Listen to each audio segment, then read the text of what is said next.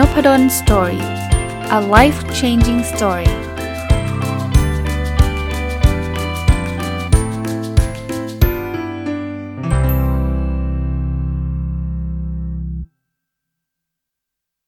วัสดีครับ ยินดีต้อนรับเข้าสู่น p ด d o สตอรี่พอดแคสต์นะครับ สัปดาห์นี้จะสลับมาเป็นการรีวิวหนังสือบ้างนะครับ หนังสือที่ผมเพิ่งอ่านจบ จะบอกว่าเล่มล่าสุดก็ไม่เชิงนะครับ แต่ว่าเพิ่งอ่านจบเมื่อสัปดาห์ที่แล้วแล้วกันนะครับ เป็นหนังสือที่เขียนโดยคุณท้อฟฟี่แบรดชอว์นะก็เป็นคนที่ผมติดตามมาตลอดนะครับ แล้วตอนนี้คุณท้อฟฟี่แบรดชอว์ก็มาเป็นนักศึกษา MBA ที่ธรรมศาสตร์ด้วยก็เลยได้ได้มีโอกาสได้เจอกันบ่อยขึ้นด้วยนะครับ หนังสือออกมาสักระยะหนึ่งนะครับ ก็เป็นเล่มล่าสุดของคุณท้อฟฟี่แบรดชอว์ออกกับสำนักพิมพ์ KOOB ของคุณเอนิ้วกลมนะฮะชื่อว่า The Gratitude Diary นะครับ อ่านแล้วต้องบอกว่าผมชอบนะ ผมว่าคุณท้อฟฟี่เนี่ยเป็นคนที่เล่าเรื่องได้น่าสนใจ แล้วก็เรื่องที่คุณท้อฟฟี่แบรดชอว์เอามาเขียนในหนังสือ The The Gratitude Diary เนี่ยต้องเรียกว่าเป็นเรื่องที่มันไม่ไม่ใช่เรื่องที่เราได้ยินบ่อยๆนะเรื่องสตีฟจ็อบส์ตกงานโดนไล่ออกจาก Apple อะไรเงี้ยนะไอ้พวกนั้นเนี่ยคืออ่านหนังสือมาหลายเล่มก็มีแต่เล่าเรื่องนี้เราก็จำได้แล้วไงนะครับแต่ว่าเรื่องที่คุณท้อฟฟี่แบรดชอว์เลือกมานำเสนอในหนังสือเล่มนี้เนี่ย จะต้องบอกว่าไม่ไม่ค่อยได้เจอนะเป็นเรื่องใหม่ๆสำหรับผม at least นะครับสำหรับผมที่ผมก็ผมก็ว่าผมอ่านหนังสือเยอะนะ แต่ก็ไม่ค่อยได้เจออาจจะมีบางเคสบ้างนะที่ผ่านหูผ่านตามาบ้างแต่ว่าน้อยนะตามชื่อหนังสือ gratitude เนี่ยมันแปลว่าความรู้สึกขอบคุณ ผมพูดอยู่เสมอนะ คือผมชอบเขียนขอบคุณก่อนนอนนะครับ แต่การที่จุดไดอารี่เนี่ยไม่ได้ไม่ได้เป็นหนังสือที่เขียนมาเป็นธีมว่าจะขอบคุณก่อนนอน แล้วจะมีความสุขยังไงอะไรไม่ไม่ได้เป็นแบบนั้น แต่ว่าเป็นเรื่องราวเขาเรียกว่าดีต่อใจแล้วให้ข้อคิดที่มันแบบฟังแล้วอ่านแล้วมันซาบซึ้งใจอะไรแบบเนี้ยผมว่าเออดีเป็นเป็นอีกกลิ่นอายหนึ่ง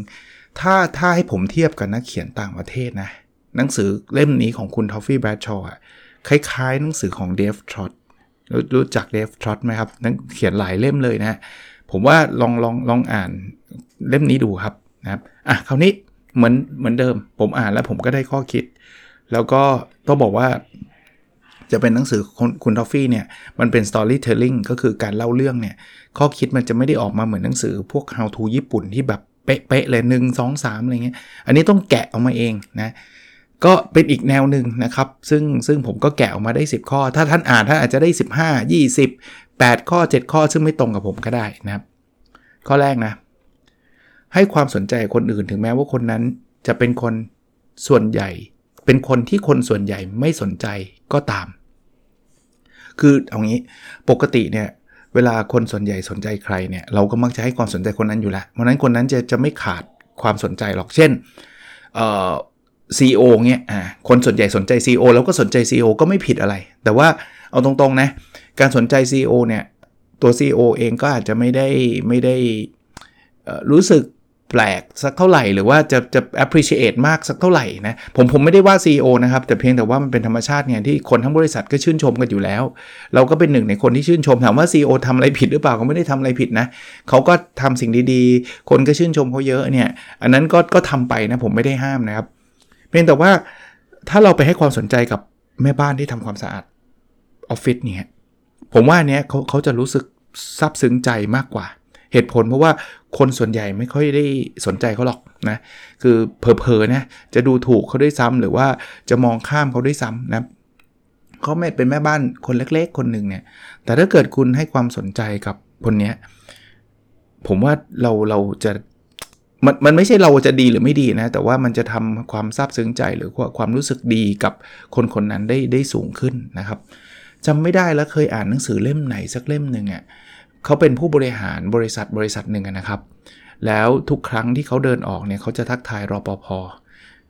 ซึ่งไม่มีใครทักทายหรอกรอปภอะมีแต่คนเดินผ่านเดินผ่านทั้งนั้นนะแต่คนนี้จะทักทายรอปภทุกเย็นเลย ที่เดินออกจากบริษัท ปรากฏว่ามีวันหนึ่งเนี่ยคนนี้ไปติดอยู่ในห้องเหมือนกับไปติดอยู่ในเซฟตู้เซฟแล้วเขาไปปิด ซึ่งมันเป็นวันใกล้จะวันหยุดแล้วอะ แล้วอันนี้หนังสือคุณท็อฟฟี่ไม่มีนะ อันนี้ผมผมเล่าให้ฟังแยกออกมานะ ปรากฏว่ารปภคนนี้รู้สึกแปลก เพราะว่าปกติตอนเย็นน่ะจะต้องมีคนคนนี้ออกเดินออกผ่านรปภแล้วทักเขาทุกเย็นทำไมเย็นนี้เขาไม่ออกมาเขาก็เลยเดินไปตาม แล้วก็ไปพบว่าไปติดอยู่ในห้องซึ่งลองลองนึกภาพนะ ถ้าคนนี้เป็นคนปกติทั่วไปเนี่ยไม่เคยทักรปภในรปภไม่มีทางรู้หรอกว่า คนนี้กลับแล้วหรือยังไม่กลับจริงไหมเราะเขาเขาเขาเขาโหไม่คนเดินผ่านเขาวันนึงเป็นเป็นร้อยเป็นพันน่ะเขาไม่รู้หรอกนะ แต่คนนี้เขาจาได้เหตุผลเพราะว่าคนนี้เขาเป็นคนที่ชอบทักทายรปภนี่แหละ ก็คือรอดชีวิต เพราะว่าถ้าติดอยู่ในนั้นก็ไม่รู้นะ ก็อาจจะแบบ 2 วัน 3 วันนะ่ะเพราะมันเป็นวันหยุดยาวอะไรเงี้ยก็กว่าจะมาเจอก็จะจะอาจจะอาจจะแย่แล้วก็ได้นะ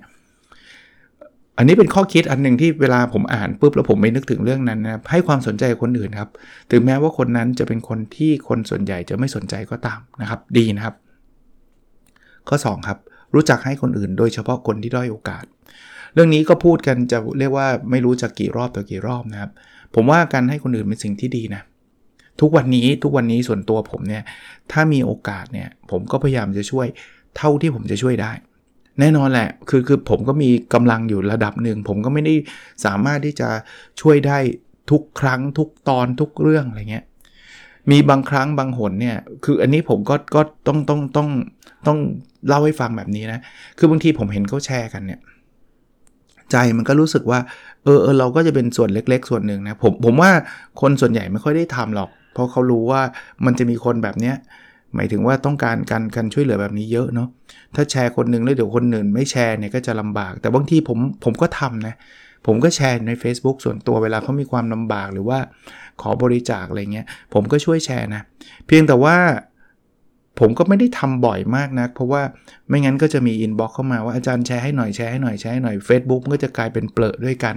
การแชร์เรื่องพวกนี้ตลอดเวลาเนี่ย มันก็ก็ไม่ได้ครับผมก็ช่วยได้ระดับหนึ่งแล้วก่อนแชร์เนี่ยส่วนใหญ่ผมก็จะเข้าไปเช็คนิดนึงว่า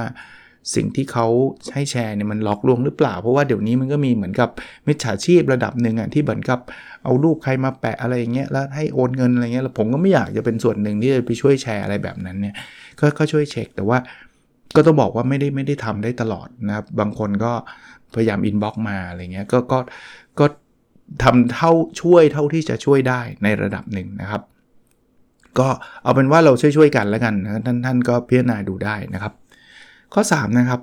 ไม่ต้องไม่จำเป็นต้องสนใจต่อเสียงรอบข้างมากนัก คนอื่นมองเราแบบไหนไม่สำคัญเท่ากับเรารู้สึกอย่างไรกับตัวของเราเอง คืองี้ คือถ้าเราไปสนใจคนอื่นเยอะมากเกินไป มันจะทำให้เราไม่กล้าทำอะไรสักอย่าง ถามว่าทำไม เพราะว่าต้องบอกว่าคำว่าคนอื่นเนี่ยมันไม่ใช่คนเดียวไง เพราะว่าเอาเอายกตัวอย่างนะ เรื่องพอดแคสต์แล้วกันนะ ถ้าสมมุติว่าผมสนใจเสียงของคนอื่นมากเกินไป ต้องที่ใช้ว่ามากเกินไป ไม่ใช่ว่าผมจะไม่สนใจเลยนะ ก็จะมีคนมาบอกว่า อาจารย์ เคยมีนะ เคยมีทำไมไม่เอาข่าวมาเล่า ข่าวเนี่ย คนตามเยอะนะลองนึกภาพนะนบดนสตอรี่ก็จะเปลี่ยนไปต่อไปเนี่ยผมก็จะเอาข่าวมาเล่า ก็มีคนบางคนบอกว่าอาจารย์อาจารย์น่าจะจัดรายการที่มันเกี่ยวกับกีฬานะ เห็นอาจารย์ชอบกีฬานบดลสอรี่ก็จะเปลี่ยนไป นอกจากมีรายการข่าวแล้วก็จะมีรายการกีฬาเป็นหลัก อย่างที่บอกว่าคนอื่นเนี่ยที่เขาพูดเนี่ยเขาไม่ได้รู้สึกไม่ดีกับเรานะเขาเขาแนะนำด้วยความสัตย์จริงเขาเรียกว่าอะไรนะความจริงใจนะเขาก็คิดว่ามันน่าจะดีสำหรับเขาอะแต่ว่ารายการนี้จะเละเทะไปหมดเลยครับแล้วแล้วบางทีมันก็อาจจะหลุดไปใน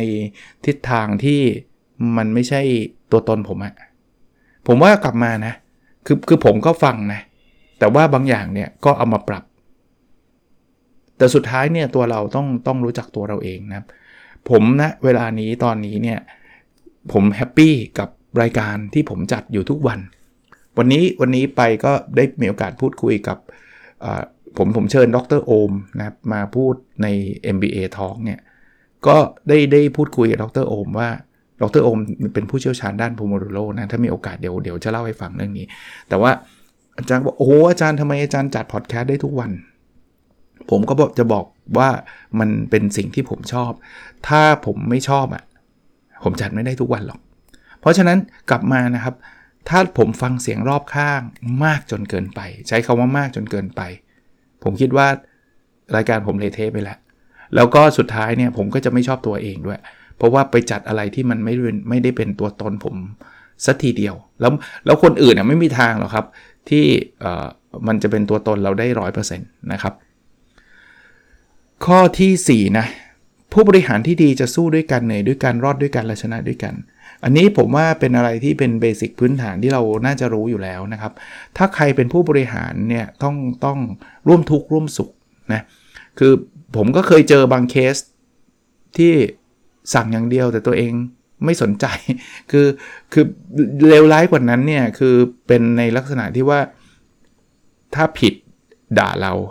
แต่ถ้าเกิดถูกเอาความดีความชอบไป เป็นของตัวเองล้วนๆ คือคืออันนั้นคือแย่สุดนะ คือแบบนี้ลูกน้องไม่หลักหรอก เขาอาจจะยังอยู่ใต้บังคับบัญชาเรา เขาอาจจะยังไม่สามารถที่จะมาต่อต้านมาต่อสู้อะไรเราได้ เพราะว่าเรามีอำนาจเนี่ยเขาก็จริง แต่ว่าสุดท้ายเนี่ยผมคิดว่า การเป็นผู้บริหารแบบนั้นก็ไม่ยั่งยืน ถ้ามีโอกาสเขาก็หนีจากเราไป หรือเขาก็อาจจะต่อว่าเราหรือว่าคือคือมันก็คงเป็นการบริหารที่มันมันไม่ได้ไม่ได้เป็นเป็นสิ่งที่ดีนักนะครับข้อ 5 นะครับ เมื่อเจออุปสรรคเราไม่จำเป็นต้องล้มเลิกเสมอไปครับ เราอาจจะลองเปลี่ยนแผนใหม่ คือบางทีเนี่ยไม่ใช่บางทีแหละผมว่าเกือบทุกครั้งเลยเนี่ยเราอาจจะเรียกว่า เจออุปสรรค แล้วพอเราเจออุปสรรค บางคนก็บอกไม่เอาละเลิกดีกว่า แต่ถ้าเป็นแบบนั้นนะ ผมว่าเราทำอะไรสำเร็จยากครับ เพราะว่ามันไม่มีอะไรที่มันไม่ไม่ใช่อุปสรรคหรอก มันจะต้องมีเจออุปสรรคเออบางทีไม่จำเป็นต้องเลิกทันที เราลองเปลี่ยนแผนดูก่อน เอาล่ะ ถ้าเกิดเปลี่ยนแผนจนทุกอย่างไม่ได้แล้ว จะล้มเลิกผมก็ไม่ได้ว่าอะไรนะ ผมไม่ได้ต่อต้านการล้มเลิกนะครับ แต่ว่าลองเปลี่ยนแผนใหม่กันกันดูก่อนไหมนะครับ ข้อ 6 ครับ การไม่มีเพื่อนมาสนใจ หรือไม่มีตัวตนในกลุ่มเพื่อน เป็นบาดแผลที่ร้ายแรงสำหรับเด็กครับ เรื่องนี้เป็นเรื่องใหญ่นะครับ ในหนังสือของคุณทอฟฟี่ แบรดชอว์เนี่ยมีเรื่องเล่าเรื่องหนึ่งที่เป็นเด็กประถมคนหนึ่งเนี่ยคือเหมือนโดนบูลลี่ แล้วก็เด็กเขาก็ไม่ไม่แบบเพื่อนๆน่ะก็ไม่ยอมเซ็นไอ้เขาเรียกสมุดสมุด friendship อะไม่รู้ใครรู้จัก friendship กันหรือเปล่าเดี๋ยวนี้เขาเขาไม่มีกันแล้วมั้งสมัยอันนี้อันนี้แตกแตกเรื่องไปนิดนึงนะ ตอนเด็กๆเนี่ย เราไม่มีอินเทอร์เน็ตนะสมัยยุคผมนะผมก็เวลาจะจบประถมหรือมัธยมเนี่ยเราก็จะมีสมุดเล่มหนึ่งไปให้เพื่อนเขียนความรู้สึกที่เขามีกับเรา แล้วก็เขียนที่อยู่เขาอะไรเงี้ยนี่ยังเก็บอยู่เลยนะ ตั้งแต่สมัยป .6 เนี่ยก็จะมีเพื่อนป .6 มีติดรูปให้แล้วก็โอ้ยเขียนอะไรตลกตลกนะ เด็กอะป .6 อะ เขียนเราชอบสีเหลืองเรารักเธออะไรเงี้ยคือแบบเขียนอะไรแบบนั้นน่ะก็ก็ดีนะพอมัธยมผมผมจบมัธยมปลายเนี่ยก็จะมีเพื่อนเขียนให้นะครับเพื่อนห้องอันนี้ก็จะเป็นเรื่องเป็นราวหน่อยมัธยมมันจะแบบอ่าแล้วก็ซึ้งดีนะ แต่ว่ากลับมานะเรื่องที่คุณทอฟฟี่แบรดชอเล่าให้ฟังเนี่ยก็คือเด็กอะ่ะคนหนึ่งไม่มีใครเซ็นให้เลย แล้วเขาก็รู้สึกแย่ มีเซ็นอยู่สองคนสองคนเขารู้สึกแย่ แต่ปรากฏว่าคุณแม่เขาเนี่ยก็ไปโพสต์ในกลุ่มผู้ปกครองนะ แล้วกลุ่มผู้ปกครองนั้นก็จะมีคุณแม่คุณพ่ออยู่กับอยู่ในกลุ่มนั้นเนี่ยเขาก็มีลูกอยู่หลายคนที่อยู่ในชั้นที่สูงกว่าเด็กคนนั้น ปรากฏว่าพวกรุ่นพี่อะในโรงเรียนอะได้ยินได้เห็นเนี่ยเขาก็รู้เลยว่าตอนเด็กๆเขาก็เคยเจอแบบนี้นะแล้วเขารู้สึกเจ็บปวดมาก เขาก็เลยมาเซ็นให้น้องๆ ให้น้องคนเนี้ยให้น้องคนเนี้ยเต็มเลยโอ้ยครานี้กลายเป็นแบบกระแสติดเลยทั้งโรงเรียนเซ็นให้น้องคนนี้ แล้วเพื่อนๆก็กลับมาเซ็นให้เต็มไปหมดเลยเนี่ย กำลังคุณทอฟฟี่ก็บอกว่าเออจริงๆเรื่องเรื่องเรื่องนี้มันเป็นเรื่องใหญ่นะบางทีพ่อแม่จะไม่รู้นะว่าเด็กที่ไม่มีเพื่อนหรือโดนบูลลี่ หรืออะไรแบบเนี้ย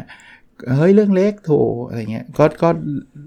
ลองลองลองดูจิตใจเขาด้วยนะครับ มันเป็นบาดแผลเขานะครับแล้วบางทีมันจำได้ตลอดชีวิตเลยนะ ข้อ 7 ครับ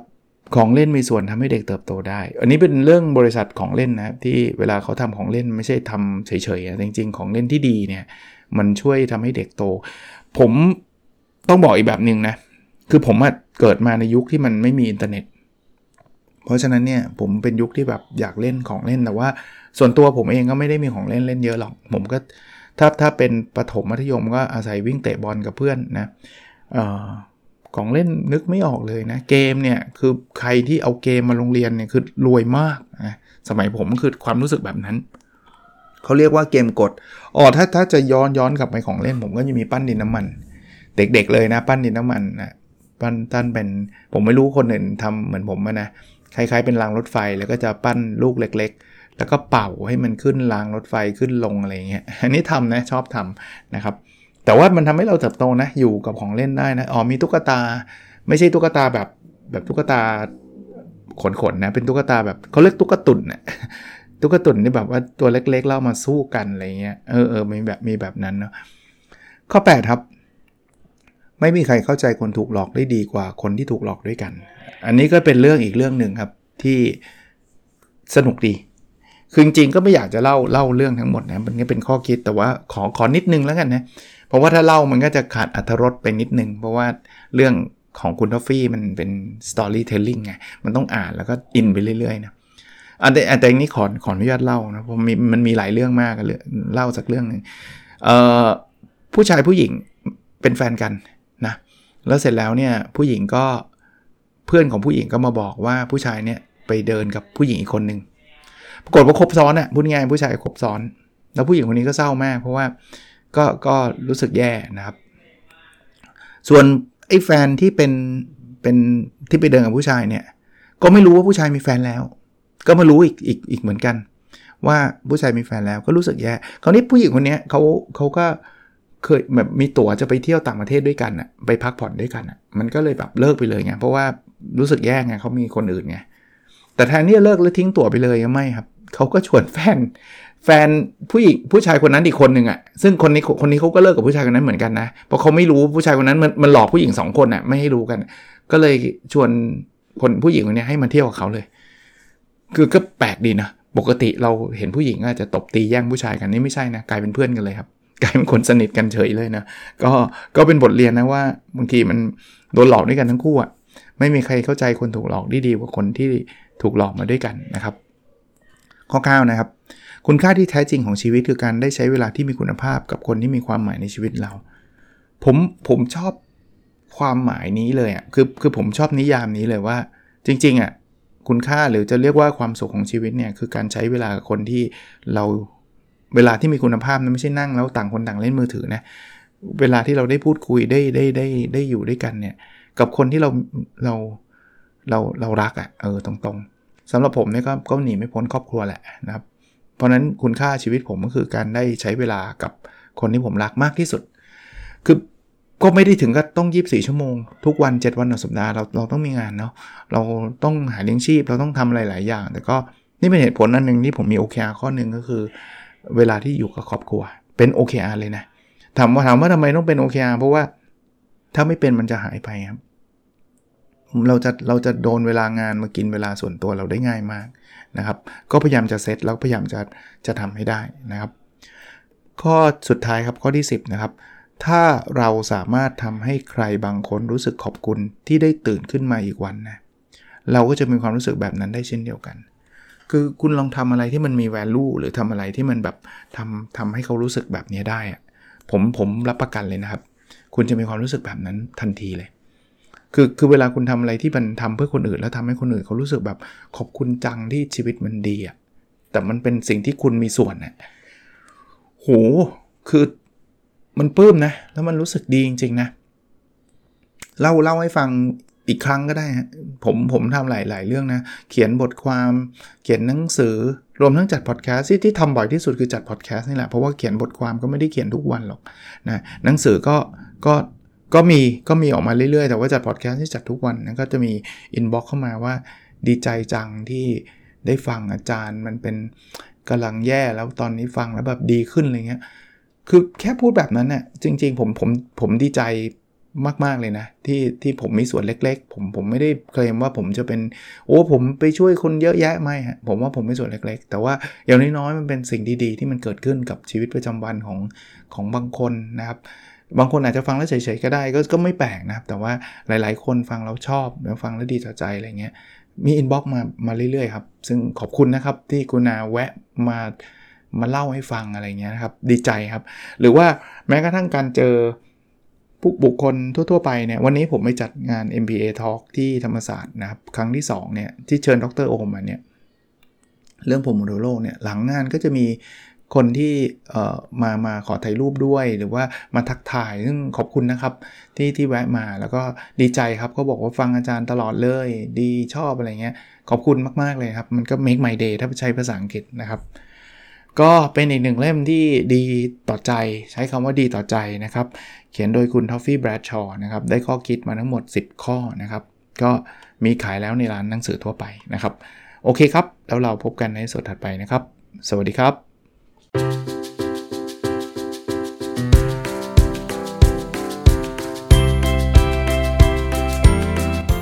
n o p a d o n Story a life changing story